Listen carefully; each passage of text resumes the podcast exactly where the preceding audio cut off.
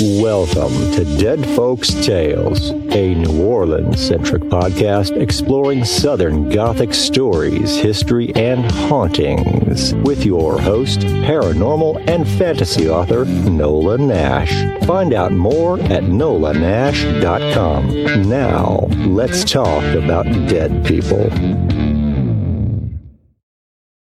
I am so glad to have you joining us tonight for another episode of Dead Folks Tales. And like we often do, we kind of veer away from our Southern Gothic stories and we focus a little bit on things that make the culture in the Deep South and especially New Orleans so, so unique. And today we're going to talk about the food and beverages, which actually have a very long history themselves. And we have joining us tonight Miss Liz Williams, who is the founder and curator of the Southern Food and Beverage Museum in New Orleans. And if you've ever been to the city, I guarantee you, you came back talking about the food or the drinks, whichever reason you were down there, uh, maybe both. Um, but I know that that is something that I look forward to every time I go back home is the food and really appreciating the many, many, many years of history that go into every recipe, every cook's secrets, and the drinks that were invented in the city. There's just so much to learn. And you have a museum dedicated to just that. Tell us a little bit about it, Liz. Yes. Well, thank you very much for inviting me. This is really going to be a, a, a, conversation that I've been looking forward to. Um, so, the Southern Food and Beverage Museum has been open since 2008 and so we are you know getting getting to be kind of old as these things go yeah and um uh, so what we try to do is of course because we're in new orleans we do emphasize new orleans and louisiana uh, so we're very um, forward with that. Mm-hmm. But at the same time, we position the story within the entire South. So we tell the story of the food of the South, including and especially New Orleans and Louisiana. And we celebrate it. We um, we try to preserve it. We try to do all of the things that a museum can do. Also, we try to eat and drink in the museum as much as possible. My kind of place. My kind of place.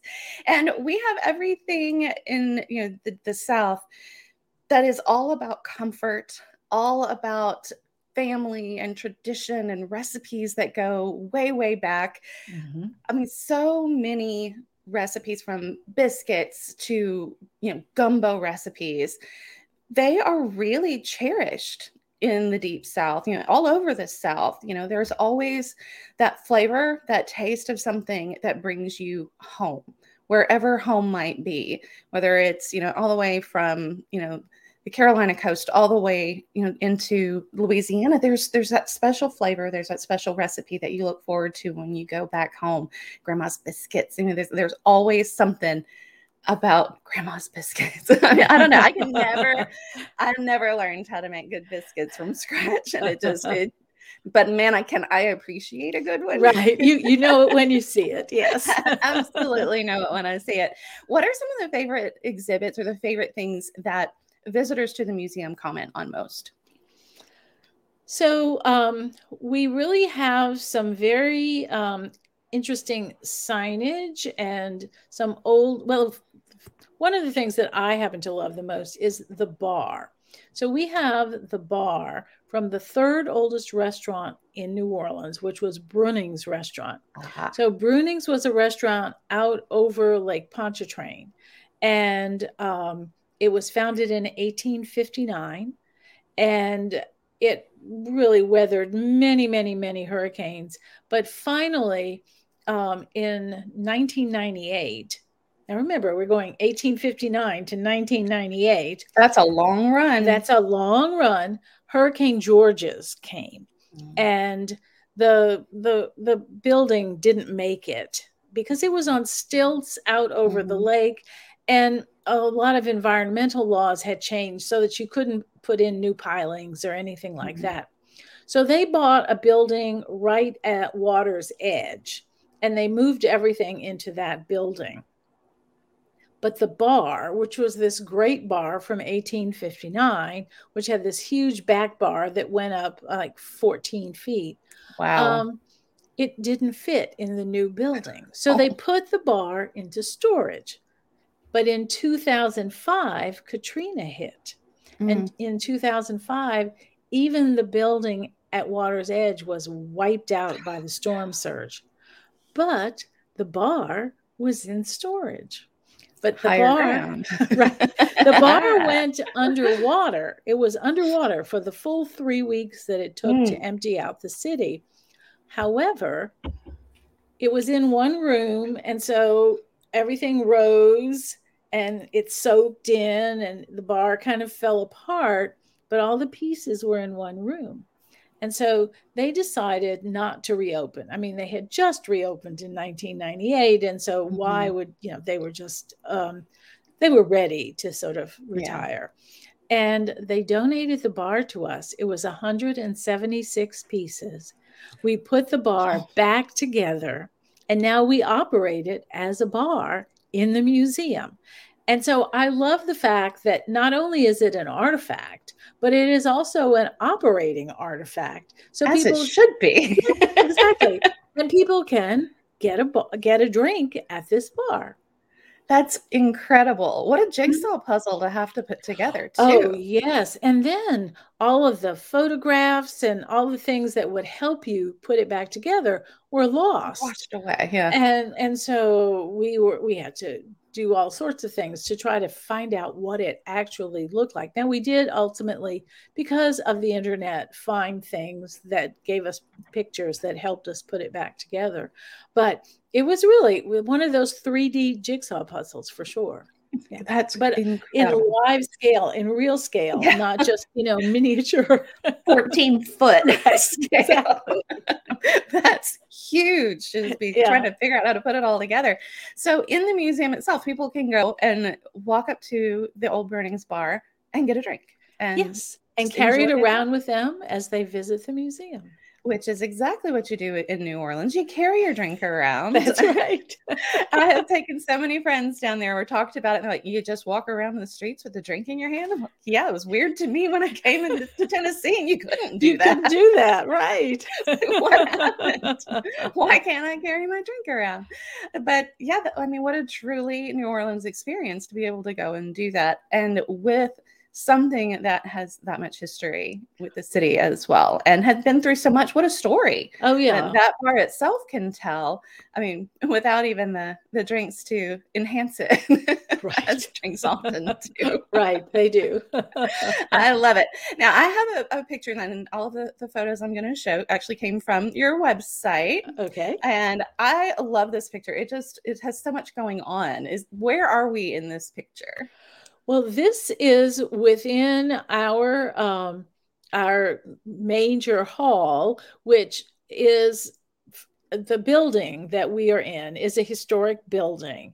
So in 1849, the city built on this very spot a covered market, just like the French market. Okay. and then um in so that's 1849 to the 20th century they decided the city to tear down this pavilion that had been there and build an enclosed space so this Oh. building is from 1912 and it was the enclosed space that was the the um the market, the Dryades Market, because the street used to be called Dryades Street. So it was the Dryades Market. And so what you're seeing is a marketplace, this big open space. Um, and it was one of the first buildings in the city to have slender iron columns and not Oh. and not have the big um, big pillars that were made out of brick, which was the Mhm. older way to do this. So it seems Okay. very open. It So, does. Every um every state has an exhibit there, every southern state. And we treat because we're in a market, we treat every state exhibit as a market stall. So I instead of having everything in a traditional museum style where everything is in its own glass box and every uh, artifact is you know distance from the others and everything seems kind of untouchable in our case everything is crammed together the way it would be in a market stall and so you see like the whole state in this one space that is dedicated to that state it helps you see how things are related to each other how the geography of the state really shapes in many ways what kind of food might grow there. And so, what people, especially in the days before refrigeration or mm-hmm. anything, mm-hmm. would would have been eating. I think that is a fantastic way to honor the space that it's in. Yes, and it's really truly keep the feeling of of the environment as that market stall and to be able to organize the exhibits that's brilliant that's absolutely brilliant and then it keeps it from feeling so sterile as well. You feel like you you've you know you're welcoming people into the market to really kind of just explore as opposed to feeling like they have to you know stand with little children with their hands in their pockets it's not a church. right. it's not church. It is a museum. And of course some people do feel that museums are very um very somber. But our idea is food is not somber. Food is a celebration and mm. we want you to feel that when you're at the museum I think you know adding a drink from the bar is a great exactly. way to, to, really feel like you were celebrating and enjoying the food. And not only do you have the museum itself, but you guys do classes too. That's right. We do. We have classes.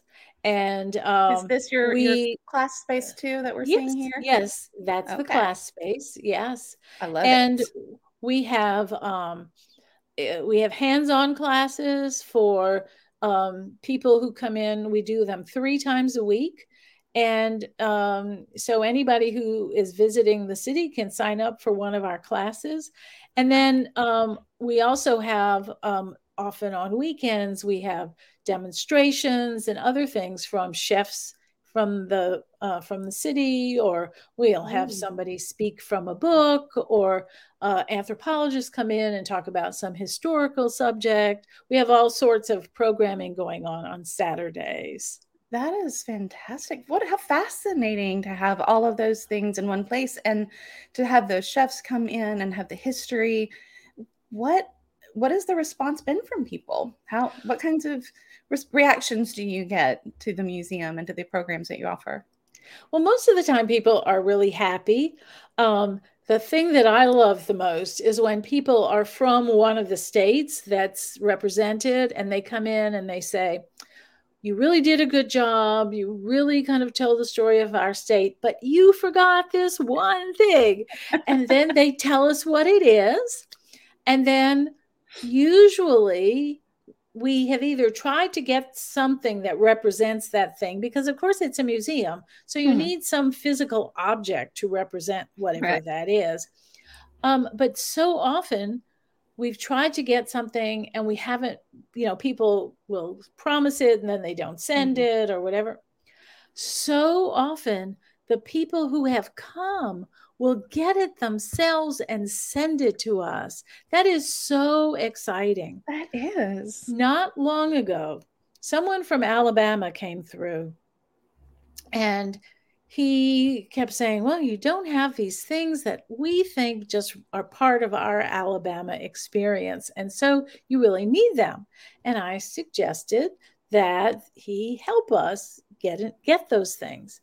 And about hmm, four months later or so, he came back. He had his car loaded with things that he had picked up for us. We have totally redone. This was Alabama, so we did redid the entire Alabama exhibit to showcase all of the wonderful things that he had brought us. So we we love that interaction and love that people feel so invested after they've just come to the museum once that they will do this. So um, we're we're always improving because people care. They really do. What other than the bar? what are some of your things? if anybody knows me and knows me well, I gravitate to the bar. Of course, yes. I mean, I, I, did grow up in South Louisiana, right, and I had my drink in my hand. I mean, let's be honest, kind of the way I roll. Um, but other than the bar, what what is one of your favorite things that you have, maybe that represents this Louisiana? So we have some wonderful signs um, I don't know if you're familiar with Gendusa's Bakery, but mm-hmm. Gendusa's Bakery, there was a, a sign that um, fell during Hurricane Katrina, and they donated that sign to us. So we have that sign, and we have other signs. Um, we have a sign from Commander's Palace. Oh, I, I love this. This is the original sign and it has um, a million seemingly um, light bulbs. Well, the light bulbs are no longer made because you know light bulbs mm. are changed, and the light bulbs that you can get no longer fit into the little oh. sockets on the light fixture that is part of the sign. So they had another sign made that looks exactly the same, but we'll take modern light bulbs. And they mm-hmm. gave us the old one. So we don't light it very often because we're not going to be able to get light bulbs either. Light bulb. You know? yeah. don't, don't um, want those burning out on you. Right. but it, it's wonderful to have these signs which remind you of things that used to be. I, I just think that that's totally wonderful. We also have um, some old uh, uh, snowball equipment that I just oh, think yes. is wonderful to have. We have a cast iron coffee roaster that oh, is wow. one that you put coals in and you crank it by hand and it roasts your coffee over the coals for you. And it just makes me think, oh, I bet if you were to really use that, there would be a sort of smoky kind mm-hmm. of component to your coffee that we don't have now. Mm-hmm. And um, and I I don't want to use it, but I do always think about that when I look at it. Like, oh my goodness, wouldn't that yeah. be really interesting to try to roast your coffee in there over coals? I think that's really an interesting point about changing the flavor of the coffee and would make mm-hmm. it very unique to that particular style of roasting.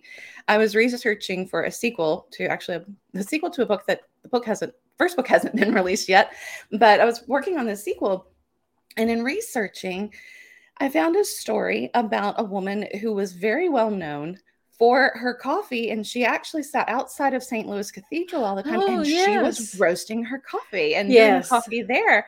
Mm-hmm. And that just when you were talking about that, you know, I was thinking, I wonder what this thing looks like and not really, you know, I, I had to kind of I had to look it up, but to actually be able to see one and you know to actually be there with it what a great experience for somebody who knows that story i mean she was she was well known for her coffee rose rose Nicaud Rose yes. Nicaud, yes. Uh-huh. Yeah. Yep. She so was very famous for her coffee. Yeah. She was. And so I have to think that maybe maybe that was the what made her so famous is her her coffee Perhaps. and her special roasting over coals and that technique.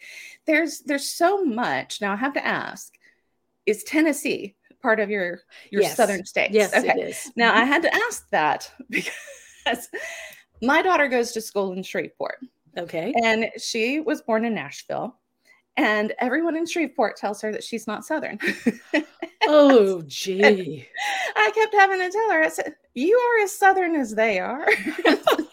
Honey, you are you are Southern. And I mean, she's in college and she's calling me a Mama. I thought I was Southern. They're telling me I'm not. honey, you are Southern. And so now I can tell her that oh, yeah, know, she, Tennessee yes, is in Tennessee the Southern Food and Beverage Museum. Right. So you're that's absolutely right. Southern. what types what kinds of things did you have from Tennessee that are showcased there? So we have uh, some barbecue things. We have something from the Rendezvous. Ooh. And uh, we have actually a si- sign, uh, a, a, neon sign from the Rendezvous. Oh, wow. And uh, we have all sorts of things like Jack Daniels and things and um, distilling and that kind of stuff. But also, we talk about the apples from mm-hmm. Tennessee mm-hmm. and apple butter and that kind of uh, so use of apples, and um, we talk about um, other things like um, Elvis and what oh. Elvis ate, and fried also, peanut butter and banana sandwiches. exactly. you can get those at Graceland, actually, at the cafe. yeah. And and Maxwell House Coffee, mm-hmm. and um, just you know, just a lot of things that you would recognize as. Um, uh, Goo Goo have, clusters. Yeah, I'm about to say yes. Goo Goo clusters and moon pies. moon pies, absolutely. Yes, yes. Yes, I have been to the RC and Moon Pie Festival in ah. Bell Buckle, Tennessee. And let me tell you, I was in heaven because I'm an RC and Moon Pie girl. well, I would love to have, which we don't have, some old RC bottles. Oh, um, so if anybody who's listening wants to send us some, I bet you anything. And I'm, I'm going to have to make a note. Let me make a note right now because I bet you anything in Bell Buckle, Tennessee, some of those antique shops have got antique, the old RC bottles. So I'm going to put RC bottles. Okay.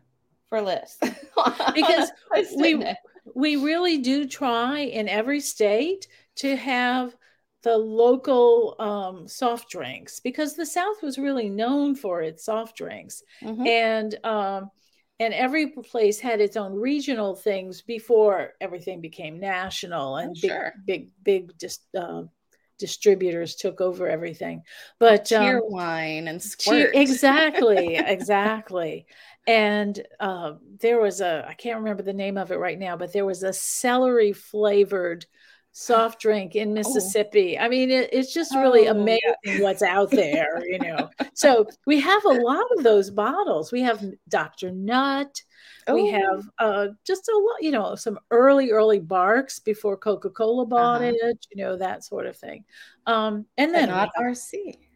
That's but right. no RC. No bottles. RC bottles. I'm going to be on a hunt for okay. RC bottles. Okay, wonderful. Right because I got to make some phone calls. and we can then tell the story of RC and eh, moon pies. And yes, you know that's a it's a great story. Absolutely a great story. And and Bell Buckle, Tennessee, if you've never been, it is a tiny little town, kind of out in the middle of nowhere, but it is so charming and historic in its own way and I tell you what, they can throw a festival. they, they, do a good job. and they bring in people from all over that, you know, uh, somebody told me once that Bell Buckle is the um, the geographic center of the state of Tennessee. Oh, thought, really? Oh, okay. okay. I didn't know that. All I knew was they had the Moon Pie Festival, and that was enough for me. but yeah. I loved it. I, I love going. I, I, I missed it this past year. They did have it this past year, and I missed it. And uh-huh. so it's it's on my calendar for next summer. For next time, because yeah. I gotta go. I gotta go. It's it's fantastic. But I will be on the hunt for some RC bottles for you. Is there anything else that the museum would love to have from a particular state that maybe is kind of just on your wish list that maybe listeners can find for you? Well, I mean, we're always on the lookout for these bottles. So it doesn't have to be RC bottles, but if there's a state um, soft drink that people know about, even if it doesn't exist anymore, mm-hmm. if people send us those bottles, those things go right into the exhibit. These aren't things that get put into a box just to mm-hmm. be part of our collection. They are on exhibit immediately.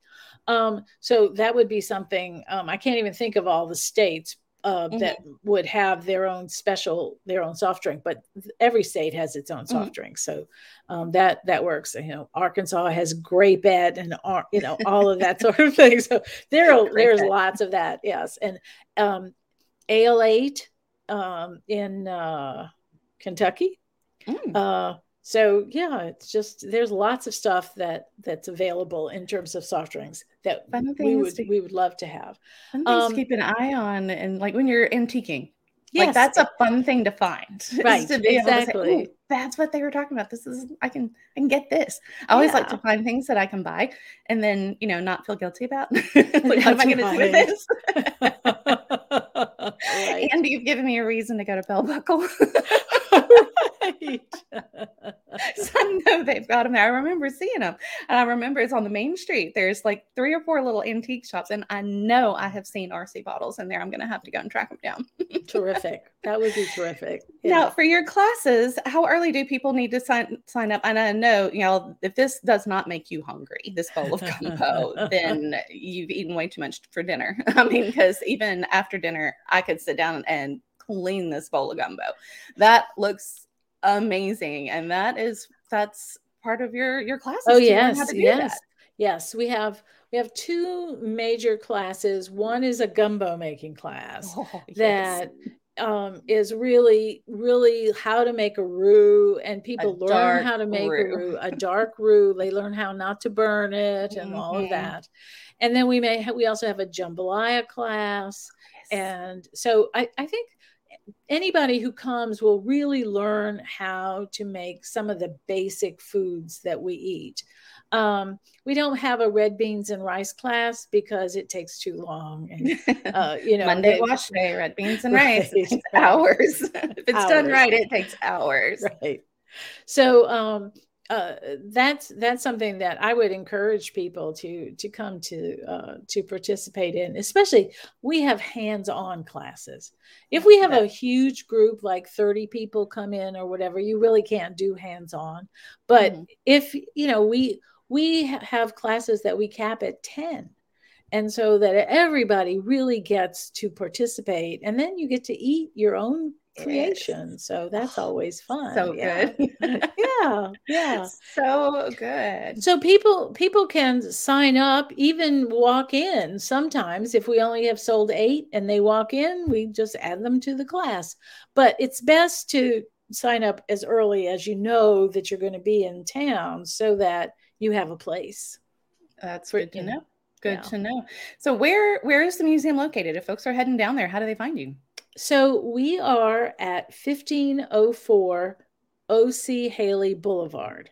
So that's a street that is parallel to St. Charles Avenue. It's only three blocks off of St. Charles. You can get there on a streetcar if you're staying in the French Quarter, or if you're staying in almost anywhere, you can mm-hmm. get on a streetcar nowadays and, and get there. And then you just have to walk three blocks, and there you are. And that's not a bad walk at all. No, Three blocks in no. New Orleans. I mean, it that is the streetcars are my favorite form of transportation. Yeah. I mean, once I get down there, I mean, I tend to stay um, uptown, and I will take I you know, right off the streetcar line.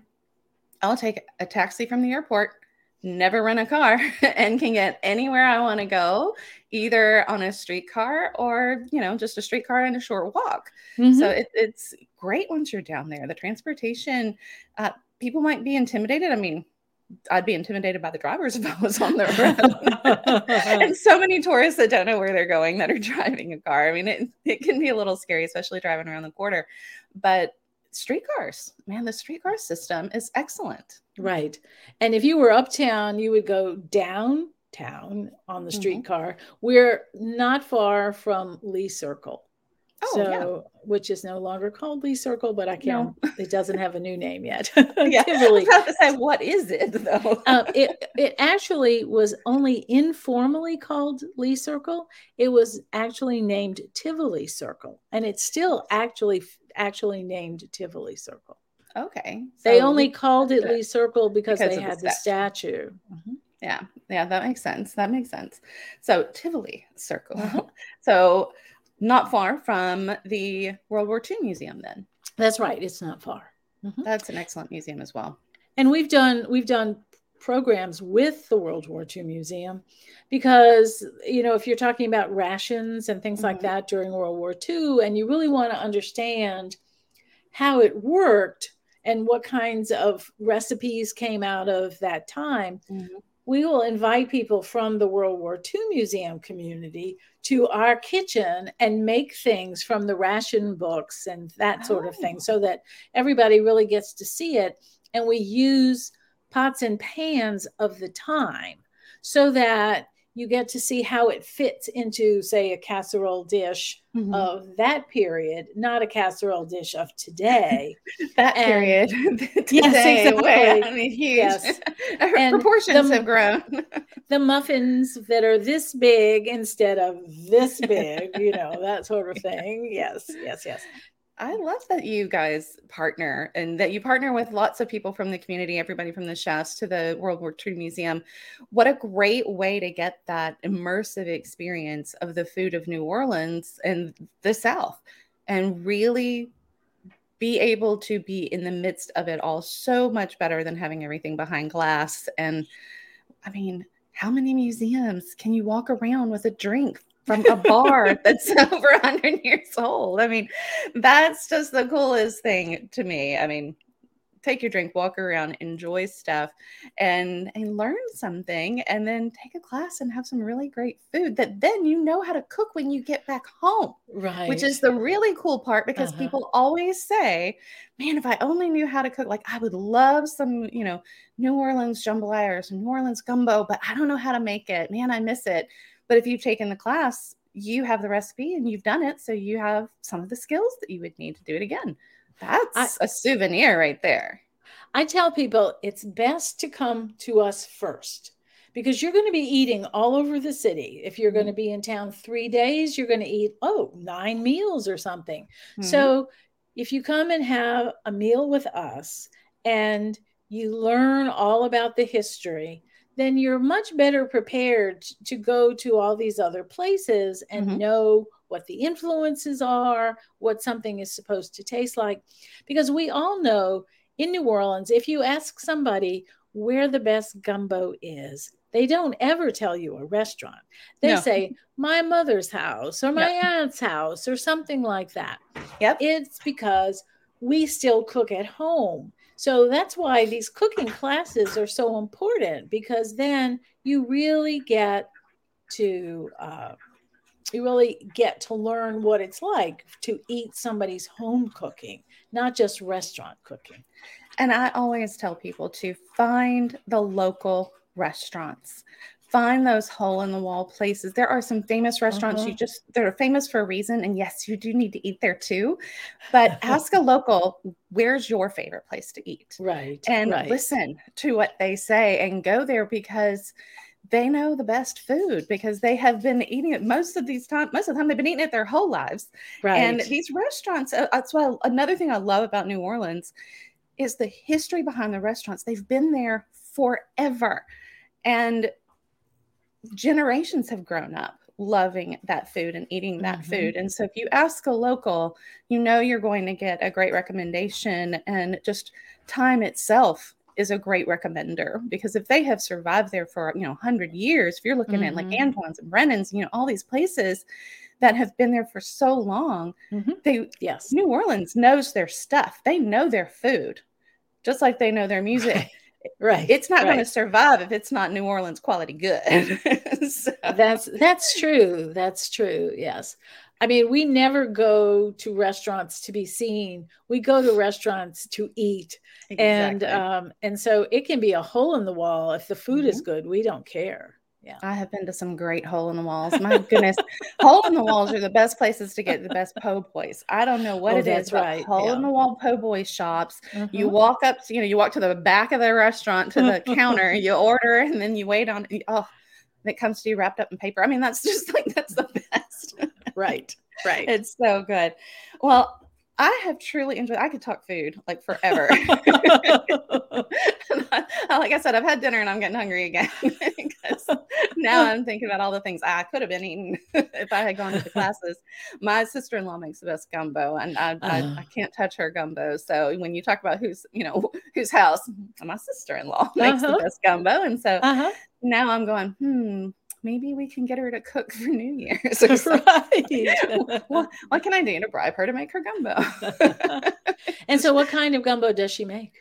She makes chicken and sausage. Uh, okay. Okay. Mm-hmm. Chicken mm-hmm. and sausage, and I've I've always heard, and maybe this is just sort of the you know southern, you know southern Louisiana old grandma's tale or something, but if it is to be gumbo, it's chicken and sausage. When you add the seafood to the chicken and sausage, it's a stew Like it's a whole other thing. Like you keep them separated. so that, that was how I grew Oh. up. That you didn't put the seafood in with the chicken, and it's either a seafood gumbo or it's a chicken or chicken and sausage gumbo. Like those those lines don't cross. that was how I grew up. So chicken and sausage is how she does it. Chicken and Okay. andouille. I don't know. Oh, yeah. I don't know where that came from. I don't know why. That that's just always been the thing. Is if it's gonna be gumbo, it's one or the other, not both. Okay. I don't. You. I don't know. I don't know where it came from. That, that's us up there in Baton Rouge. We're doing things crazy, I guess. and so, if folks want to sign up for classes, if they want to see what exhibits and events are going on, then they just need to go to the Southern Food and Beverage Museum. Dot org, right? it's it's the southern Southern food Food dot org. Mhm. Okay. And check it out. There are some great classes. There's a calendar of all the classes and what you can learn how to cook there. Um, some great outreach programs that you guys do in the community and bringing people in. And you created all of this, correct? I mean, you founded Yeah. this. Yeah, I mean, I started it, and now we've brought in so many other people that it's taken on a life of its own, which is really exciting for me because you can't think of everything, and people have Right. great ideas, and so it's it just grows and and de- deepens, and it's wonderful. It's wa- wonderful for me to watch it. Yeah. That's amazing. I mean, what a legacy for you. And you're a podcaster too, which Yes. explains why you are so good at this. Tell everybody what your podcast is and where they can find it. So my podcast is called Tip of the Tongue, and it's a half hour or so of me talking to interesting people, and uh, often an author or somebody who knows something about food and drink. And it's always about food and drink. That's the only kind of thing that uh, binds it all together. And you it. can listen to it on any place where you listen to podcasts spotify apple podcasts all those places or on southernfood.org and it's part of our network which is a growing network of podcasts all about food and drink called the nitty grits network I love it. I love it. Well, it has been truly a pleasure having you on this show, Liz. And I hope that we get a chance to talk again. And I know where my first stop is next time that I go down because Oh, I'm hoping to have some RC bottles in my hand. to so bring to please you. let me know when you're coming i'm going to give you a personal tour Oh, thank you so, so much. And folks, Dead Folks Tales is going to go on a couple of weeks of hiatus as we get through the holidays because my college kids are coming home and I'm going to eat up all my time with them while I have them. So you guys have wonderful holiday season and the happiest of New Year's. And we will be back on January 4th with another great show for you. So enjoy your two weeks of holidays. Feel free to watch some past episodes or listen to some past episodes and we will see you soon. So thank you so much and join us next time as we talk about dead people. Dead Folks Tales is a copywritten podcast of Authors on the Air Global Radio Network. Special thanks to producer Roman Suritin and executive producer Pam Stack. Join us next week for another episode of Dead Folks Tales.